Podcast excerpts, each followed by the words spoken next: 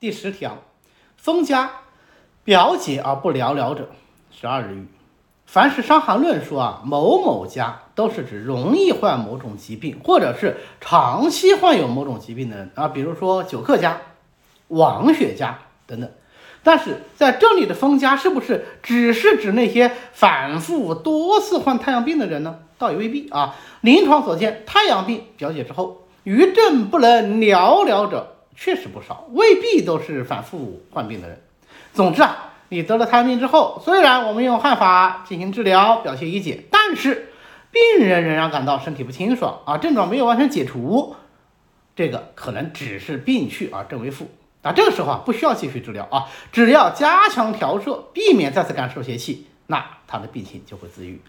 十二日呢，就只是个约束，但如果一定要从理论上解释，可以认为是经期再传一周，也就是六日复六日，是为十二日。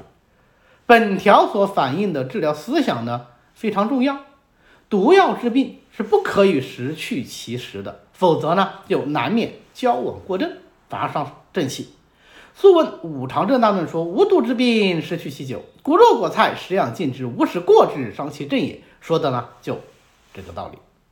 好，那今天的内容呢我们就到这里。我最近啊出了一本新书啊，一起读《内经》。这本书呢，以比较浅显的语言讲解了《黄帝内经》里的主要内容，比较贴合临床实用，在全国各大书店和网络书店都有销售。谢谢大家的支持。